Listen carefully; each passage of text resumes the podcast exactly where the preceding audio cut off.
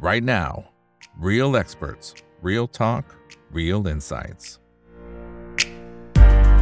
สวัสดีครับ สวัสดีเพื่อนๆนักทุนทุกคนนะครับนี่คือไรนาวใบอีกบรรพททุกเรื่องที่นักทุนต้องรู้นะครับและสำหรับวันนี้นะครับสิ่งที่เราต้องรู้ก็ยังคงต้องเกาะติดสถานการณ์ที่เกิดขึ้นทางฝั่งของอิสราเอลกับกลุ่มฮามาสนะครับที่ตอนนี้ดูเหมือนความเข้มข้นเนี่ยจะยังคงดุเดือดเพิ่มมากขึ้นนะครับทั้งในตรงบริเวณของทะเลแดงนะครับแล้วก็มีข่าวออกมาด้วยนะครับว่าทางฝั่งของอิสราเอลนั้นอาจจะเตรียมที่จะบุกทางฝั่งของเลบานอนนะครับแต่ข้อเท็จจริงอะไรเป็นอย่างไรนะและสถานการณ์ตอนนี้ล่าสุดเลยเนี่ยเป็นอย่างไรนะครับนั่นคือสิ่งที่จะเข้ามาพูดคุยนะครับกับอาจารย์มาโนดนะครับ ส่วนคนไหนที่เข้ามาแล้วก็ฝากกดไลค์กดแชร์ทุกช่องทางนะครับ Facebook YouTube Twitter Clubhouse ห้อง o v e r l a y Chat แล้วก็ทางฝั่งของ TikTok ด้วยนะครับนะแล้วก็คนไหนที่ติดตามรายการ The Conversation by ถามอีกสามารถเข้าไปดูย้อนหลังกันได้ อันนี้คือตอนล่าสุดกับพี่ปุ๋ยนะครับเอาละครับสำหรับในช่วงนี้นะครับได้รับเกียรตินะครับจากฐานะของอาจารย์มาโนดอารีครับจากภาควิชารัฐศาสตร์คณะสังคมศาสตร์มาวิทยาลัยศรีนครินทร์วิโรจน์นะครับ สวัสดีครับ อาจารย์มาโนดครับ ครับ สวัสดีครับ คุณอีกและท่านผู้ชมครับ ครับ อ่า ตอนนี้นะครับ มันก็มีพัฒนาการมาเรื่อยๆนะครับ แล้วก็ดูเหมือนเรื่องของความเข้มข้นเนี่ย ดูจะยังคงหนักหน่วงอยู่ถึงแม้ว่าบางช่วงกระแสข่าวอาจจะเบาลงไปบ้าง แต่ถ้าไปติดตามทางฝั่งของต่างประเทศโอ้โหนี่มันมันถึงเดือดนะฮะแล้วก็มีแนวโน้มว่าอาจจะบานปลายด้วยอาจารย์มานพประเมินสถานการณ์ณนาทีนี้ยังไงครับ ครับ คือเอ่อจริง ๆถ้า นะฮะเอ่อมองจากเหตุการณ์ที่มันเกิดขึ้นเนี่ยนะครับเอ่อก็เป็นไปตามที่เราได้คุยกันนะครับ ตั้งแต่วันแรก ๆ เนี่ยว่าสถานการณ์มันจะหนักหน่วงแล้วก็น่ากลัวขึ้นเรื่อยๆ มันจะไต่ระดับขึ้นเรื่อยๆนะครับ ซึ่งถามว่าทำไมถึงเป็นแบบนั้นเนี่ยเอ่อถ้าคนที่ติดตามสถานการณ์ตะวันออกกลางนะครับ คุณอีกครับ เขาจะไม่ได้มองว่ามันเป็นปัญหาอิสราเอลกับฮามาสอย่างเดียวเหมือนทุกครั้งที่ผ่านมานะครับ แต่ว่ามันเป็นปัญหาในเชิงโครงสร้างอำนาจของตะวันออกกลาง ภูมิรัฐศาสตร์ที่มันกำลังเปลี่ยนไปนะครับ ฝ่ายหนึ่งกำลังมีอิทธิพลขึ้นมานะครับสหรัฐอเมริกากำลังสูญเสียภูมิรัฐศาสตร์นะฮะในพื้นที่ตรงนี้ แล้วมันก็ไปพันกับ ความมั่นคงของอิสราเอลด้วยนะครับ ตรงนี้ผมกำลังจะบอกว่ากรณีปัญหาที่มันเกิดขึ้นเนี่ยนะครับ มันมีเดิมพันนะฮะของตัวแสดงทั้งในภูมิภาคและนอกภูมิภาคสูงมากนะฮะดังนั้นเราจึงเห็นมันมันไม่ยอมถอยกัน แล้วมันไต่ระดับความรุนแรงขึ้นมาเรื่อยๆนะฮะคราวนี้ความน่ากลัวของสถานการณ์ตอนนี้เนี่ยนะครับ จากเดิมที่เรากังวลกันว่าไอ้สงครามนะฮะมันไม่น่าจะจำกัดวงระหว่างอิสราเอลกับฮามาสนะฮะมันจะขยายตัวนะครับไปถึงกลุ่มฮิสบุลลอแล้วก็กลุ่มฮูซี่นะทางเยเมนใช่ไหมครับมันก็มันก็ขยายตัวออกมาแล้วนะครับทีนี้ พอมาถึงวันนี้เนี่ยนะครับ สิ่งที่น่ากังวล สิ่งที่น่ากลัวก็คือว่ามันกำลังยกระดับนะครับ จากการสู้รบนะฮะระหว่างไอ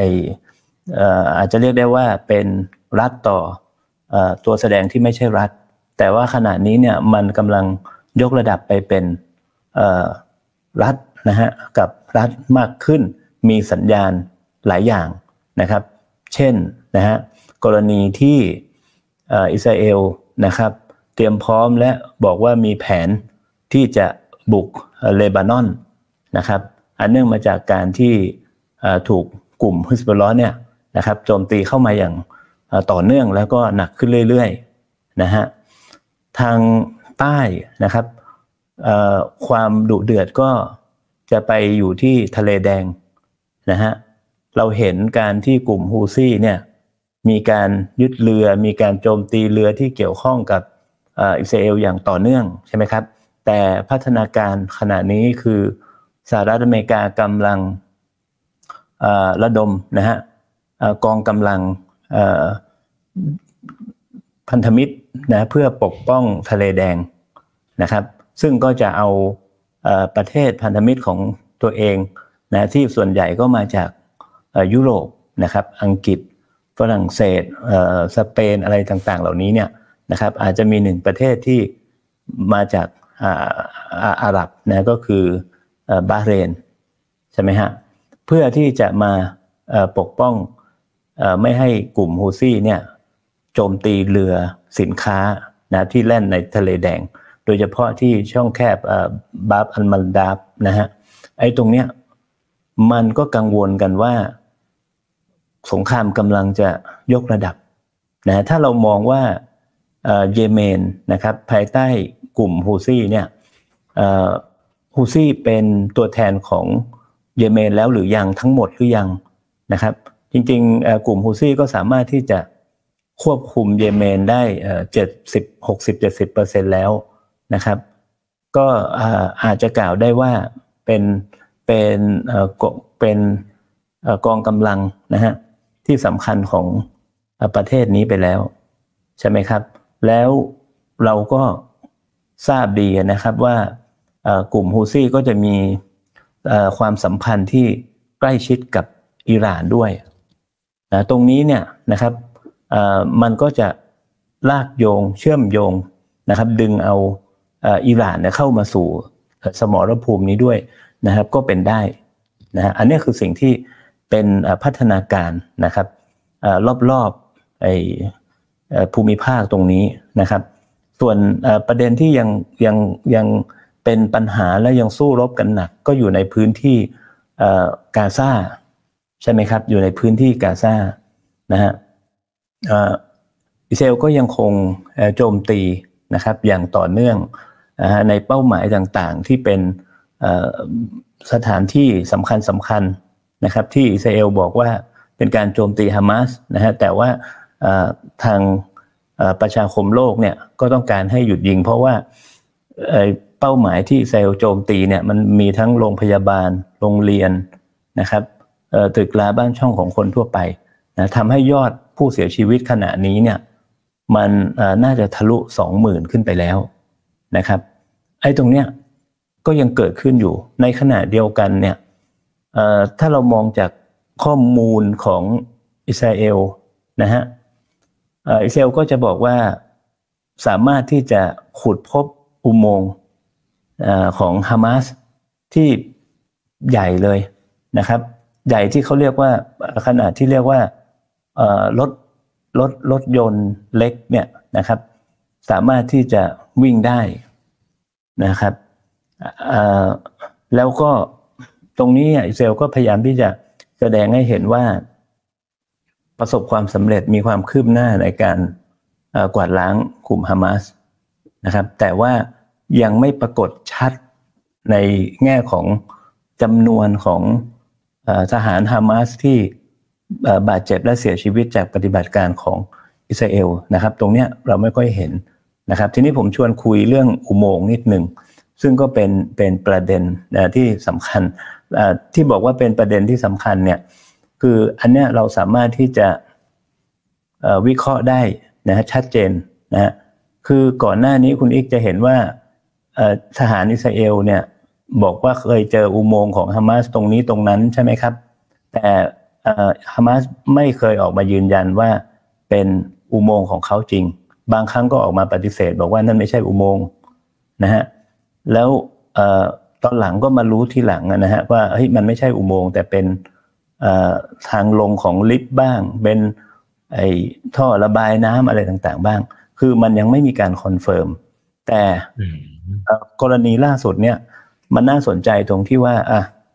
อิสราเอลโชว์หลักฐานว่าค้นพบอุโมงค์ขนาดใหญ่ของฮามาสแล้วฮามาสก็ยอมรับด้วย ว่าอันนี้คืออุโมงค์ของเขาจริง ๆ แต่ในขณะเดียวกันก็ ก็คล้ายๆกับเป็นการบลัฟกลับไปนะครับว่าอิสราเอลมาสายมากมามาช้าเกินไปมาก ๆ เนื่องจากว่าอุโมงค์อุโมงค์ตรงนี้เนี่ยมันไม่ได้ใช้แล้วนะมันมันใช้สำหรับปฏิบัติการวันที่ 7 ตุลาจริงๆนะหลังจากนั้นเนี่ยก็ไม่ได้ใช้อีกเลยนะปิดไม่ได้ใช้อีกเลย แต่อิสราเอลใช้เวลา 70 กว่าวันกว่าที่จะหาอุโมงค์ตรงนี้เจอใช่ไหมอันนี้ก็เป็นการที่ผมคิดว่าฮามาสก็ก็พยายามที่จะทำนะฮะสงครามจิตวิทยาเหมือนกันนะครับ ในการที่จะเย้ยไอทหารอิสราเอลใช่ไหมครับนี่ความน่าสนใจของมันก็คือว่าอุโมงค์ตรงนี้เนี่ยนะครับที่อุมาฮามาสบอกว่ามันใช้ในวันที่เจ็ด แล้วก็เลิกใช้ไปแล้วเนี่ยนะฮะผมผมอยากจะเล่าให้ฟังอย่างนี้ฮะว่าถ้าเราดูจากพื้นที่ฉนวนกาซาแล้วก็เขตที่ติดต่อกับอิสราเอลเนี่ยใช่ไหมครับ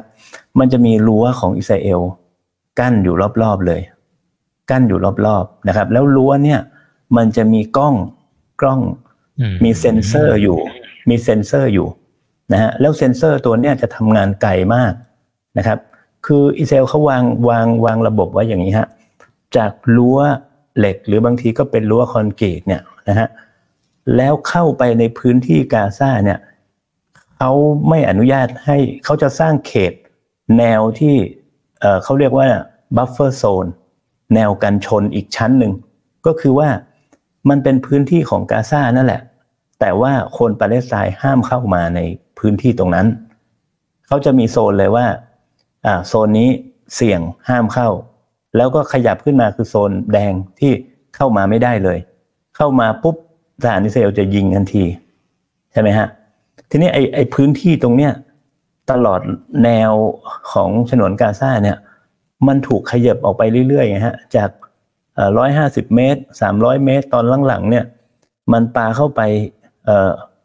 สองกิหนึ่งกิโลเมตร ครึ่งสองกิโลเมตรอย่างเงี้ย แล้วตลอดแนวเนี่ยมันทำให้พื้นที่ของกาซาเสียไปกับแนวกันชนของอิสราเอลเนี่ยค่อนข้างเยอะ ใช่ไหมฮะ เพราะฉะนั้นแล้วฮามาสโจทย์ของเขาคือถ้าจะบุกเข้ามาในอิสราเอลเนี่ยนะฮะถ้าเข้ามาทางทางทางบกหรือว่ามา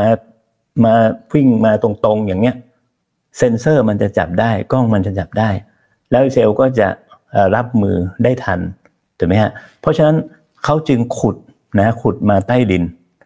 ขุดมาใต้ดิน มาเรื่อยๆแล้วมาโผล่เอาใกล้ๆพอโผล่ปุ๊บก็ฝ่านะฮะแนวรั้วเข้าไปเลย หลังจากนั้นก็เอาคนนะฮะตัวประกันอะไรต่างๆลำเลียงกลับเข้าไปสู่กาซาผ่านอุโมงค์เนี้ยเช่นเดิมนะครับอันนี้คือนี่คือออ อะไรนะฮะไอการใช้งานของอุโมงค์ที่อิสราเอลค้นพบนะแล้วมันเป็นการค้นพบเอ่อที่ค่อนข้างใช้เวลานะฮะก็คือสองเดือนกว่าเจ็ดสิบกว่าวันนะครับฮามาสก็ยอมรับว่า อันนี้คืออุโมงค์เขาจริง แต่เลิกใช้ไปแล้วนะครับ นี่ก็ก็ทำให้เห็นว่ามันมีมันมีการบัฟกันมันมีสงครามจิตวิทยาที่เรื่องนี้อยู่ด้วย นะครับนี่ก็คือสถานการณ์ในไอกาซานะครับ แต่ว่าถ้าเราติดตามไอแถลงการของฮามาสเนี่ยที่ออกมาถี่มาก ๆ เลยเนี่ยนะครับปรากฏว่าฮามาสพยายามนำเสนอนะนอกจากนอกจากการประชาสัมพันธ์แจ้งข่าวทั่ว ๆ ไปแล้วเนี่ยก็พยายามที่จะนำเสนออะไรฮะวิธีการต่อสู้ของตัวเอง เช่นวันนี้ไปโจมตีแต่ละจุดตรงไหนบ้างนะครับโจมตีรถถังอิสราเอลกี่คัน สังหารทหารอิสราเอลได้กี่คนบาดเจ็บกี่คนนะครับ แล้วก็เอาคลิปมาให้ดูว่ามีการยิงเข้าไปที่รถถังของอิสราเอลนะครับล่าสุดเนี่ยคลิปที่ออกมาเนี่ยปรากฏว่าเป็นคลิปที่ แสดงให้เห็นว่าเป็นอยู่ในห้องนะฮะอยู่ในห้องที่เขาผลิตไอ้ปืนสไนเปอร์ด้วยตัวเองผลิตผลิตปืนสไนเปอร์ด้วยตัวเอง แล้วก็มีคลิปนะฮะการใช้สไนเปอร์ยิงทหารอิสราเอลให้เห็นเลยนะครับแล้วก็รายงานอย่างเช่นกรณีนะของเมื่อวานเนี่ยเขาบอกว่าเจ็ดภายในเจ็ดสิบสองชั่วโมงที่ผ่านมาเนี่ย สังหารทหารอิสราเอลไปยี่สิบห้าคนนะตัวเลขบาดเจ็บนี่ผมจำไม่ได้นะครับอันเนี้ยมันหมายความว่าไงฮะถ้าเราฟังข่าวจากทางการของอิสราเอลนะครับซึ่งเขาแน่นอนเขาเป็นคู่สงครามกัน ฟังข่าวจากตะวันตกแน่นอนเขาเป็นพันธมิตรกันเนี่ยเราจะได้ยินข่าวอยู่เสมอว่าอิสราเอลแทบจะอะไรนะฮะเอาชนะ นะได้เกือบเบ็ดเสร็จเด็ดขาดนะฮะคุมพื้นที่ได้ทั้งหมดเป็นไฟลุกอย่างอะไรฮะเต็มที่เลยเนี่ย ซึ่งข่าวแบบเนี้ยมันเกิดขึ้นมาตั้งแต่อาทิตย์แรก ๆ แล้ว แต่จนถึงวันนี้ถ้าใครสังเกตก็จะเห็นได้ว่า มันยังไม่สามารถปิดเกมได้ ถูกไหมฮะ แล้วอย่างที่ผมเรียนนี่ยว่าถ้าเราดูข่าวอีกด้านหนึ่งข่าวของอาหรับนะครับ แถลงการของฮามาสมันยังมีการต่อสู้อยู่ แล้วมันยังมีการ เผชิญหน้าปะทะกันอยู่นะนั่นนั่นนั่นจึงทำให้เห็นว่าไอ้วันนี้นะครับการโจมตีของอิสราเอลที่เกิดขึ้นก็เกิดขึ้นนะฮะในส่วนที่มันมันเป็นการโจมตีอาคารบ้านเรือน แล้วก็มีคนเสียชีวิตเนี่ยนะครับ กับไอ้การโต้กลับของกลุ่มฮามาสนะโดยการซุ่มยิงเป็นระยะระยะนะแล้วก็ยิงจรวดเข้ามาในพื้นที่ของอิสราเอลด้วยเนี่ย นะฮะมันก็มีการต่อสู้กันอยู่ มันถึงยังยังจบกันไม่ลง ถูกไหมครับอ่านี่นี่คือนี่คือสถานการณ์ที่กำลังสู้รบกันอยู่นะครับจนกระทั่งมาถึงวันนี้เนี่ยนะฮะเดี๋ยวเราค่อยคุยเรื่องกรณีของฮิสบุลลอฮ์เลบานอนนะฮะรวมทั้งทะเลแดงนะครับ จนมาถึงวันนี้เนี่ยนะครับก็มีสัญญาณนะฮะว่าอาจจะมีการเจรจากัน นะครับ อีกครั้งหนึ่งนะครับกำลังพยายามกันอยู่โดยสัญญาณที่ว่านี้ก็คือการที่ทางนายกของกาตาเนี่ยนะครับ ก็เดินทางไปยุโรปนะมีการพบเจอกับหัวหน้าของมอสซาดนะครับสายลับของอิสราเอลรวมทั้งข่าวกองนะฮะของสหรัฐอเมริกาด้วยนะครับ พยายามพูดคุยกันนะครับ ในอีกด้านหนึ่งนะฮะ ผู้นำของกลุ่มฮามาสเนี่ยอิสมาเอลฮานิยะก็เดินทางไปที่ไคโลไปที่อียิปต์นะครับ ตรงนี้เนี่ยหลายคนก็มองว่ามันอาจจะนำไปสู่การเจรจาและพูดคุยกัน แต่ว่าอย่างไรก็ตามเนี่ยนะครับ ถ้าเราดูในฝั่งของอิสราเอลเนี่ยท่าทีก็ค่อนข้างหลากหลายเช่นเดียวกันนะก่อนหน้านี้ ประธานาธิบดีของอิสราเอลส่งสัญญาณว่าพร้อมเจรจาใช่ไหมครับ ตัวประกันญาติของตัวประกันนะครับ ก็กดดันในทันยาฮูอย่างสูงให้เจรจาทหารเองนะครับกลาโหมนะครับพวกเนี้ยก็ดูจะมีปากมีเสียงกับทางไอ้รัฐมนตรีนะที่เป็นรัฐมนตรีขวานะฮะเบนกวีเนี่ย นะครับ ที่มีลักษณะขวามากๆ เนี่ยก็มีปากเสียงให้ทะเลาะกันเบาๆนะครับคือทางทหารเนี่ยเขาก็ผมคิดว่าเขาก็เหนื่อย แล้วเขาก็สูญเสีย แล้วเขาก็อยากจะเจราจานะครับ ให้มันจบ แต่ทางฝั่งการเมืองเนี่ยนะก็มองว่าเฮ้ยผ่านมาสองเดือนกว่า แล้วเข้าเดือนที่สามแล้วเนี่ยยังไม่พอใจสำหรับปฏิบัติการ ที่มันเกิดขึ้นนะเพราะฉะนั้นตัวนี้ก็ก็มีมีความเห็นที่แตกต่างกันด้วยนะครับแต่ถ้าไปถามในทันยาฮูในทันยาฮูบอกเลยว่าจะเดินหน้ากวาดล้างอย่างเดียวนะครับ จะเดินหน้ากวาดล้างอย่างเดียว ไม่มีการเจราจาจบศึกถาวรแน่นอนนะครับ จะมีก็แต่การพักลบชั่วคราวนะครับแต่ไม่ไม่ไม่ไม่หยุดถาวรแน่นอนยังไงก็จะถอนรากถอนโคนฮามาซึ่งฟังดูเนี่ย มันก็ดูจะมีความตั้งใจสูงใช่ไหมที่จะเอาชนะที่จะกวาดล้างฮามาสแต่ประเด็นปัญหาก็คือว่ามันไปพันกับเอ่อเอ่ออะไรฮะผลประโยชน์นะฮะที่ในทันยาฮูจะได้รับด้วยก็คือตราบใดที่สงครามมันยังเกิดขึ้นนะครับเขาก็ยังอยู่ในอำนาจอยู่ เขาก็ยังสามารถที่จะอยู่ในอำนาจได้อยู่ แต่เมื่อไหร่ก็ตามที่จบสงคราม นะฮะโดยที่อาจจะไม่ไม่ไม่ชนะเนี่ยในทันยูฮูเท่ากับต้องเผชิญนะฮะกับชะตากรรมทางการเมือง ชีวิตทางการเมืองก็จะจบลงถูกไหมเพราะฉะนั้นนี่คือท่าทีของฝั่งของอิสราเอล แต่ถามว่าปิดประตูสำหรับการเจรจาหรือยังยังอย่างที่ผมเรียนนะฮะในฝั่งของฮามาสเนี่ย เขายืนยันว่าเออยังตอนนี้ก็ยังยืนยันแบบนั้นว่า จะไม่มีการเจรจาเรื่องการแลกเปลี่ยนตัวประกัน จนกว่าอิสราเอลจะยอมยุติหยุดยิงนะครับโดยสมบูรณ์นะต้องต้องหยุดยิงโดยสมบูรณ์ก่อนนะครับ แล้วถึงจะมาคุยกันเรื่องการแลกเปลี่ยนตัวประกันใช่ไหมครับคราวนี้ ความยากลำบากหรือว่าประเด็นที่ทำให้การเจรจารอบที่แล้วเนี่ยมันไปต่อไม่ได้มันล่มเนี่ยก็คือเรื่องของการแลกเปลี่ยนตัวประกันนี่แหละฮะคือทางฝั่งของถ้าเราฟังจากสื่อตะวันตกนะฮะซึ่งตอนนี้ก็รายงานกันเยอะเนี่ยนะครับ บอกว่าทางอิสราเอลต้องการที่จะให้ฮามาสเนี่ย ปล่อยตัวผู้สูงอายุนะฮะที่สุขภาพไม่ค่อยดีนะครับ และผู้หญิงที่ยังอยู่ในการควบคุมของฮามาสก่อนนะให้ปล่อยออกมานะฮะแต่คำว่าผู้หญิงเนี่ยนะครับทางฝั่งของฮามาสนะถามว่ามีมีตอนนี้มีผู้หญิงอยู่ในการควบคุมของฮามาสไหมหลังจากปล่อยมาหลายคนแล้วเนี่ยก็มีฮะ แต่ว่าผู้หญิงที่ว่าเนี่ยเป็นทหาร เป็นทหารนะครับ เพราะฉะนั้นฮามาสก็จะบอกว่าอันนี้ไม่ใช่ตัวประกันทั่ว ๆ ไปที่เป็นพลเรือน แต่นี่ถูกตีว่าเป็นทหารนะครับ แล้วทหารเนี่ยตามความตั้งใจของฮามาสก็คือว่าจะนำมาต่อรองเป็นล็อตสุดท้าย และต่อรองกับจำนวนชาวปาเลสไตน์ที่ถูกอิสราเอลจับกลุ่มเนี่ย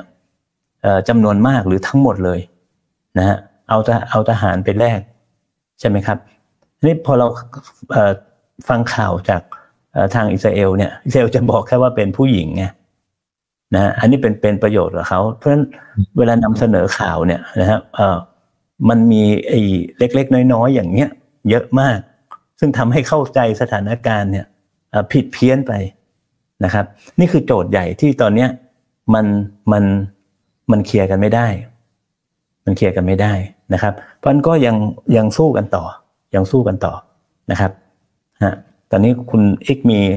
คำถามเพิ่มเติมไหมฮะตอนนี้ถ้าดูจากคอมเมนต์เข้ามาเยอะพอสมควรครับอาจารย์นะครับ แต่ส่วนใหญ่ก็จะเป็นกังวลนะครับ ทางฝั่งของเลบานอน แล้วก็ทะเลแดงนี่แหละนะครับ ว่าไอ้ตรงเนี้ยอาจจะทำให้นะฮะเรื่องของการขนส่งนะครับ ได้รับผลกระทบมากน้อยแค่ไหนนะครับ แล้วมีท่านนี้ก็บอกว่า เอ๊ะแต่ว่าทางฝั่งของเยเมนเนี่ย เขาบอกว่าเขาโจมตีเฉพาะเรือ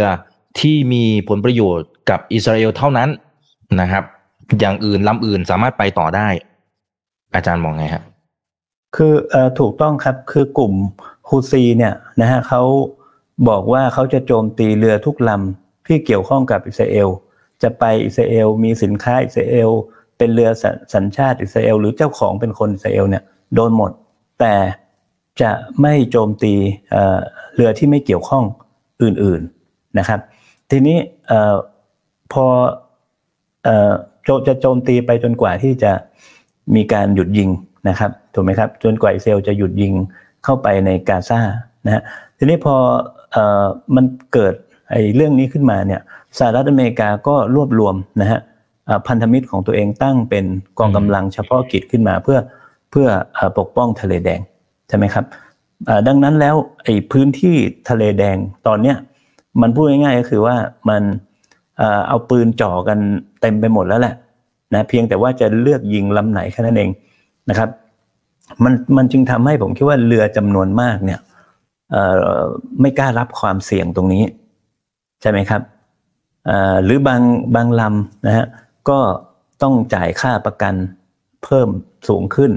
นะครับ บางบริษัทก็ยกเลิกการเดินเรือนะครับ อย่างที่เราเห็นผ่านเส้นทางนี้ หรือบางบริษัทก็ไปอ้อมนะครับ อ้อมแอฟริกา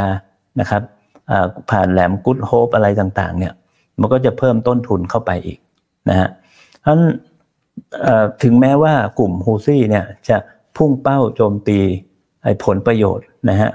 เรือที่เกี่ยวข้องกับอิสราเอลเนี่ยแต่ว่า เรือที่ไม่เกี่ยวข้องก็ไม่กล้าที่จะเสี่ยงตรงนี้ด้วยนะครับ มันจึงน่าจะกระทบต่อเศรษฐกิจโลกพอสมควรนะฮะ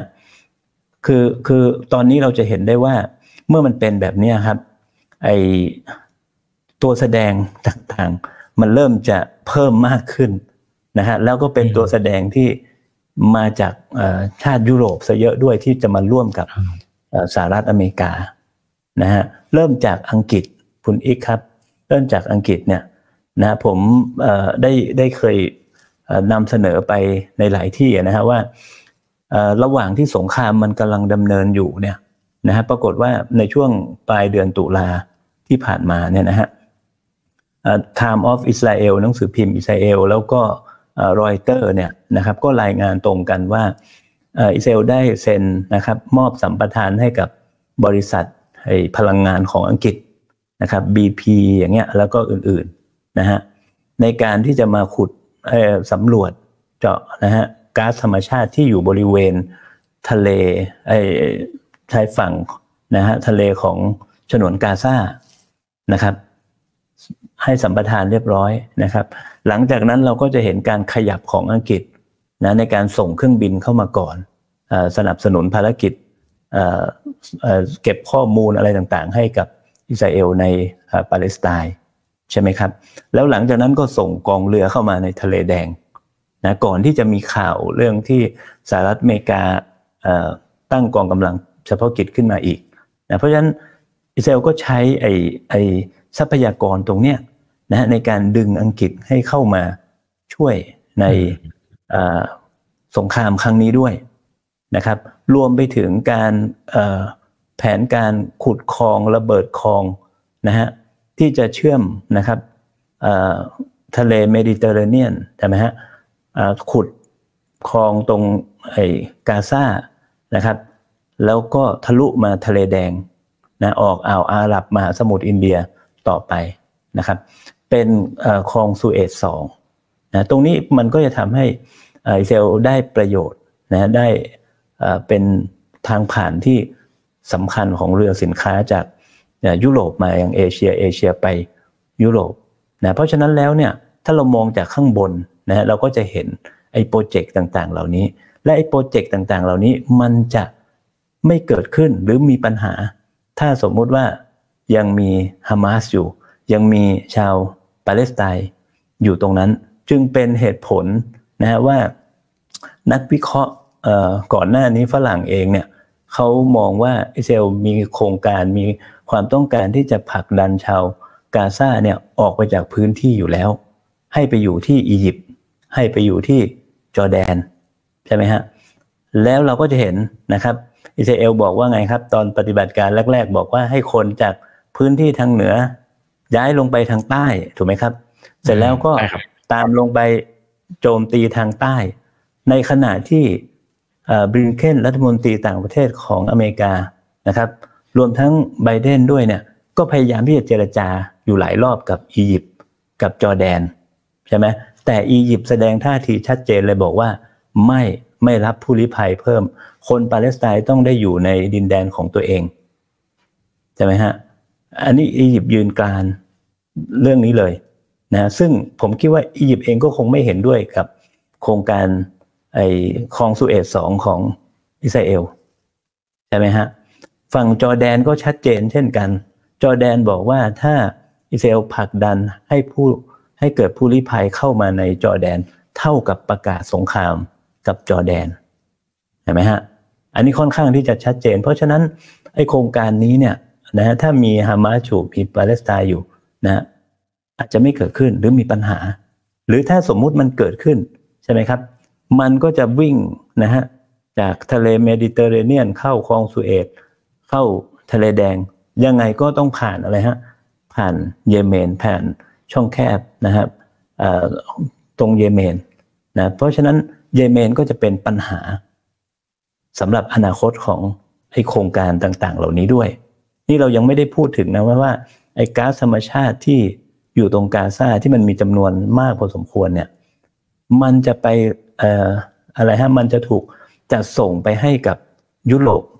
นะฮะเป็นเป็นแหล่งพลังงานทดแทนนะที่จะได้ไม่ต้องพึ่งรัสเซียอีก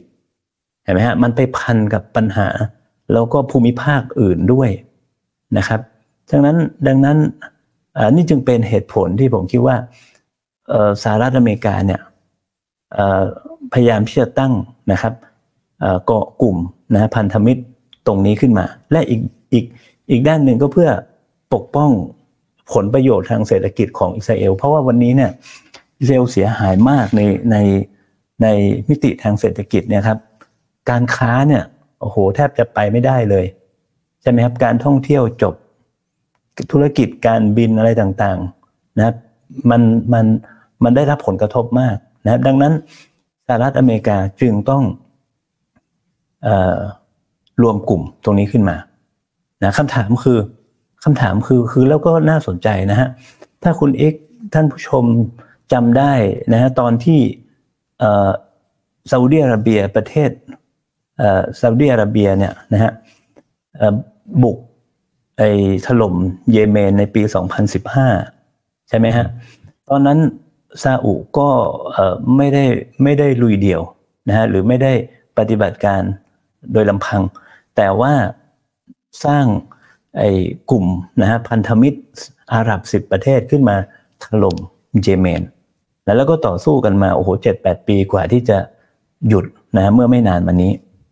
ใช่ไหมฮะพอมาวันนี้เนี่ยเราก็จะเห็นได้ว่าเฮ้ยสหรัฐอเมริกาก็เช่นเดียวกันนะสหรัฐอเมริกาก็ไม่ปฏิบัติการไม่ลุยเดี่ยวนะฮะไม่อยู่เดี่ยวๆตรงนั้น แต่ว่าลากเอาพันธมิตรของตัวเอง ในโลกตะวันตกมาด้วยนะครับ และพยายามจะดึงเอาไอ้อาหรับมาด้วย แต่ว่าอาหรับไม่มีใครมานะครับ มีบาเรนมาประเทศเดียวนะครับ คือแล้วสงสัยไหมฮะว่าทำไมสหรัฐอเมริกาถึงไม่โจมตีฮูซี่โดยตรงนะครับทำไมถึงไม่โจมตีฮูซี่โดยตรง เป็นการปฏิบัติการที่เขาเรียกว่าอะไรฮะ ยิงสกัดขีปนาวุธจรวดของฮูซี่อย่างเดียวนะฮะเหตุผลเป็นเพราะว่าอย่างนี้ครับ คือกลุ่มฮูซีเนี่ยนะฮะจริง ๆ แล้วถ้าเรามองเนี่ยนะฮะฮูซีเป็นกลุ่มเคลื่อนไหวทางการเมือง ที่พยายามที่จะต่อสู้ทางการเมืองในประเทศของตัวเองนะครับ พยายามที่จะยึดอำนาจนะครับจากรัฐบาลเก่า ใช่ไหมฮะ มันมันเป็นกลุ่มต่อสู้ทางการเมืองเคลื่อนไหวทางการเมืองอะ่ะเหมือนกับที่เกิดขึ้นในพม่าอย่างเงี้ยใช่ไหมฮะมีกลุ่มต่อต้านพม่าเยอะแยะมากกลุ่มฮูซี่ก็มีลักษณะเป็นแบบนั้นนะครับ แต่ว่าสหรัฐอเมริกาเนี่ยดันไปขึ้นบัญชีกลุ่มฮูซี่ว่าเป็นกลุ่มก่อการร้าย ตั้งแต่ปี 2013 ตั้งแต่ปี 2013 ถูกไหมครับ ในย่าของมันก็คือว่า การที่อเมริกาเนี่ยขึ้นบัญชีกลุ่มไหนก็แล้วแต่เนี่ยนั่นหมายความว่าอเมริกาสามารถที่จะโจมตีกลุ่มนั้นได้ ปฏิบัติการทางทหารโจมตีกลุ่มนั้นได้ได้เลย ถ้าเป็นในนามของการต่อต้านการก่อการร้ายนะครับ ไม่ต้องไปขออะไรฮะไม่ต้องไปขออนุญาตสภาคองเกรสใช่ไหมฮะเพราะว่าหลังเหตุการณ์นายวันวันเนี่ย คองเกสเขาให้อำนาจพิเศษกับประธานาธิบดี ในการที่จะไปโจมตี กลุ่มไหนที่ไหนก็ได้ ถ้าเป็นกลุ่มก่อการร้ายถูกไหมครับอ่าเพราะฉะนั้นตรงนี้เราจึงเห็นอเมริกาโจมตีในปากีสถาน ในโซมาเลีย ในซูดานในที่อื่นๆนะครับ แต่ประเด็นก็คือว่า พอตอนหลังเนี่ยครับ คุณอีกครับสหรัฐมีปัญหากับซาอุมาก ใช่ไหมฮะ แล้วสหรัฐเนี่ยก็ไปถอนบัญชีรายชื่อกลุ่มฮูซี่ออกจากออกจาก list ของกลุ่มก่อการร้ายของสหรัฐอเมริกา ก็ถอนออกไปตั้งแต่ปี 2021 ดังนั้นแปลว่า แปลว่าวันนี้กลุ่มฮูซี่ไม่ใช่กลุ่มก่อการร้ายในบัญชีของสหรัฐอเมริกาสหรัฐอเมริกาจะเปิดปฏิบัติการโจมตีโดยตรงไม่ได้ ใช่ไหมฮะจะโจมตีฮูซี่โดยตรงได้ก็ต่อเมื่อตัวเองถูกอะไรครับ ถูกโจมตีก่อนตีอ่า โดยตรง โจมตีก่อนโดยตรง แล้วก็จะอ้างสิทธิ์การป้องกันตนเองในการ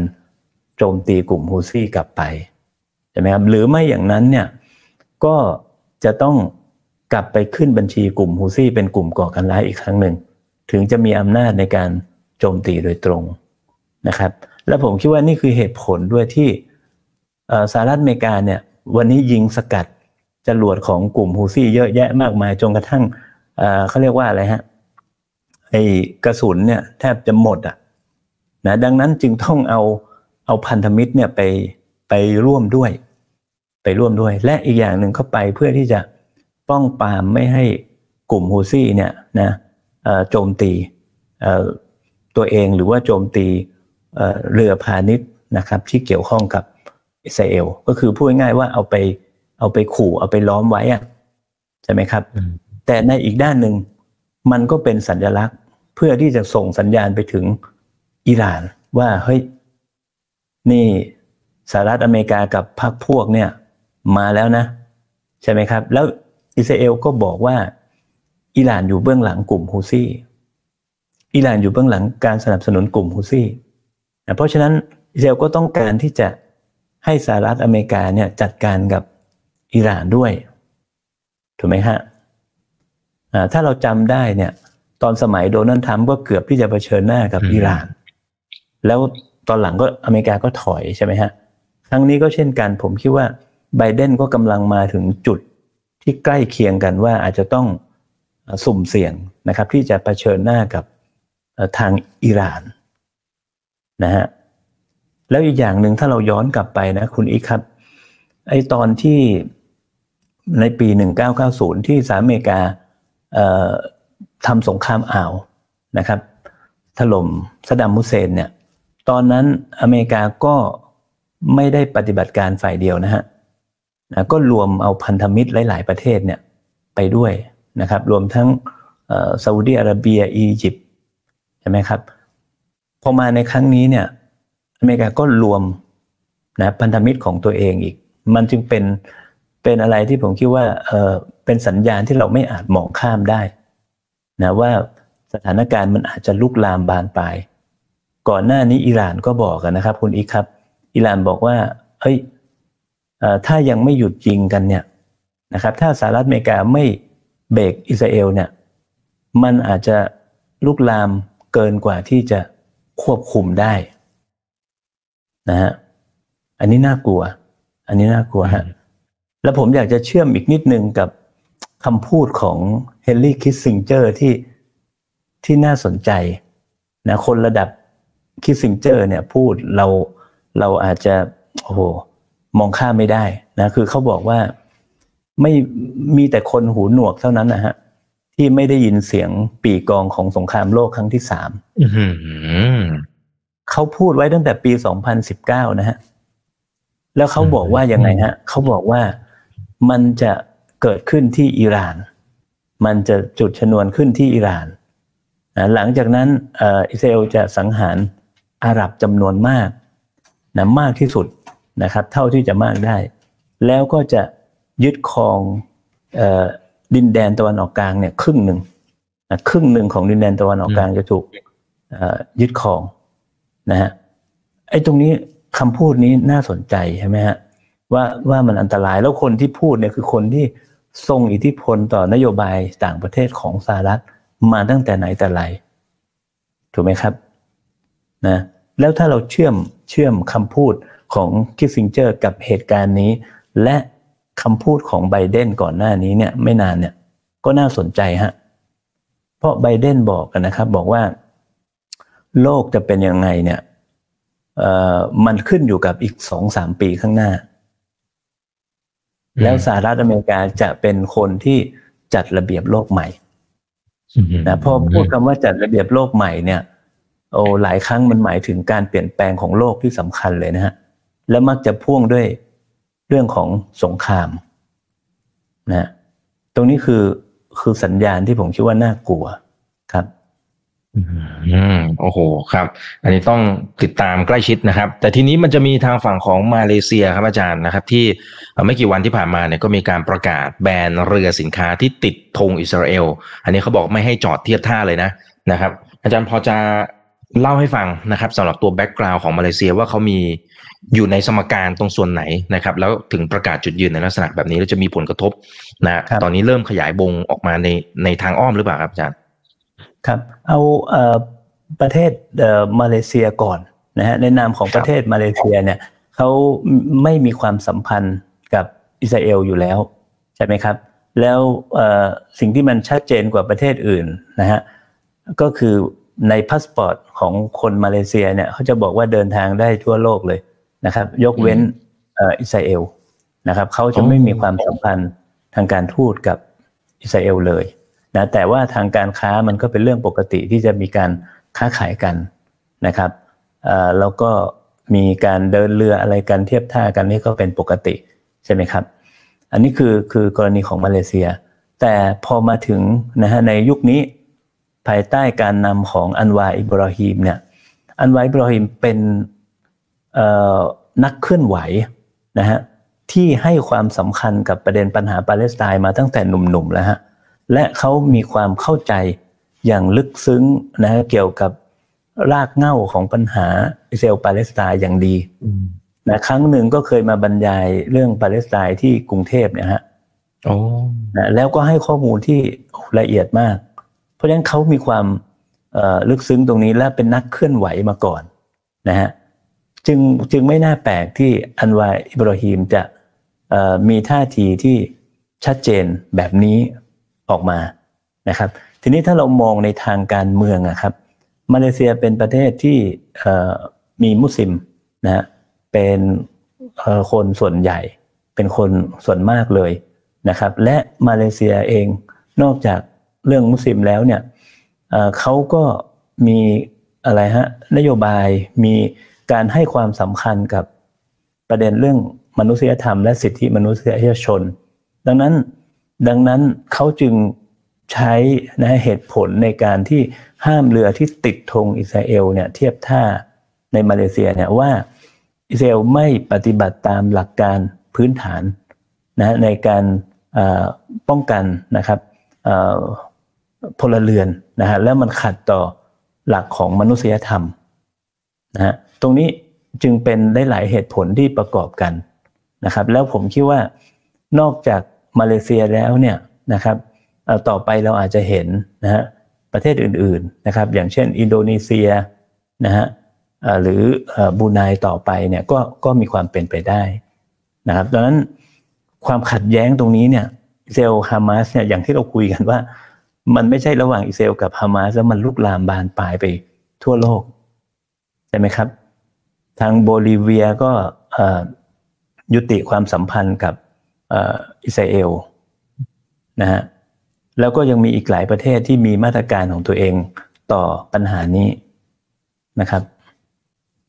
อืมอืมอ่า โอเคนะครับ อันนี้เนี่ยหลายคนก็ดูจะ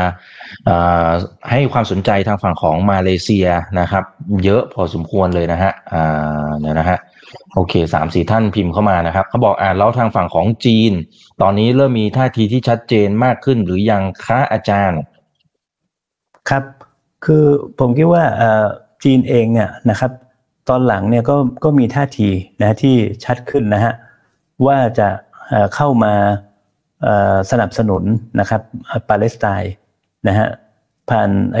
การรวมกลุ่มการผลักดันร่วมกันกับซาอุดิอาระเบียและกลุ่มประเทศ อาหรับนะครับอีกอีก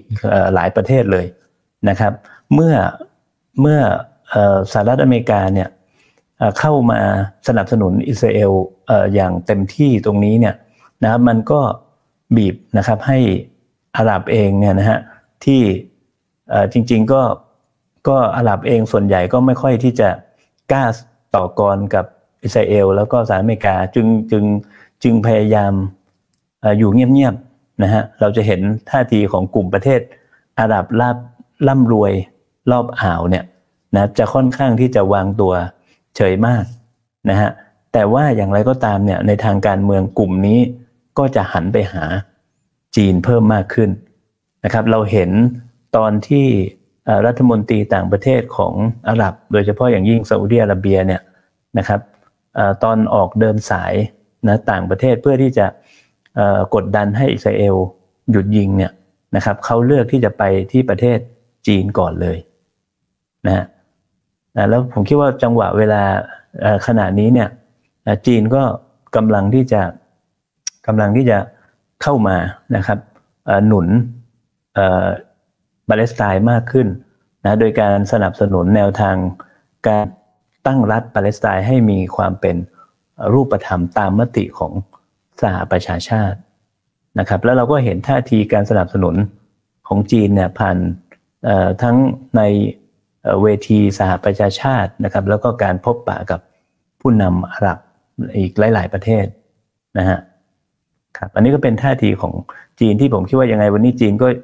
ก็แสดงท่าทีตรงข้ามกับสหรัฐอเมริกานะครับ ครับ อ่า โอเค ได้ครับอาจารย์นะครับ ก็จริง ๆ ยังมีอีกหลายประเด็นนะครับ แต่เลยเวลามาสักเล็กน้อยนะครับ นะฮะ แต่ว่าอาจารย์ให้ข้อมูลที่ดีมากๆเลยนะครับ แต่ว่าเรื่องนี้น่าจะเป็นเรื่องที่ยาวนะ ก็คงจะมีพัฒนาการมาเรื่อยๆนะครับ ก็จะขออนุญาตเรียนเชิญอาจารย์เข้ามาให้ความรู้ดีๆกับพวกเราด้วยนะครับ วันนี้ขอบพระคุณมากๆนะครับ อาจารย์มาโน่นะครับ ครับ สวัสดีครับครับส่วนครั้งหน้าเป็นเรื่องไหนยังไงเดี๋ยวรอติดตามกันนะครับ นี่คือไรนาวใบอิบันพศทุกเรื่องที่นักทุนต้องรู้ครับ สวัสดีครับ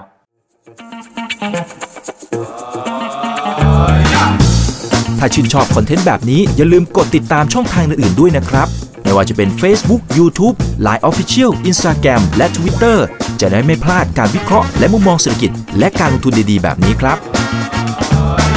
อย่าลืมนะครับว่าเริ่มต้นวันนี้ดีที่สุด ขอให้ทุกท่านโชคดี และมีอิสรภาพในการใช้ชีวิต ผม อีกบรรพฒนาเพิ่มสุขครับ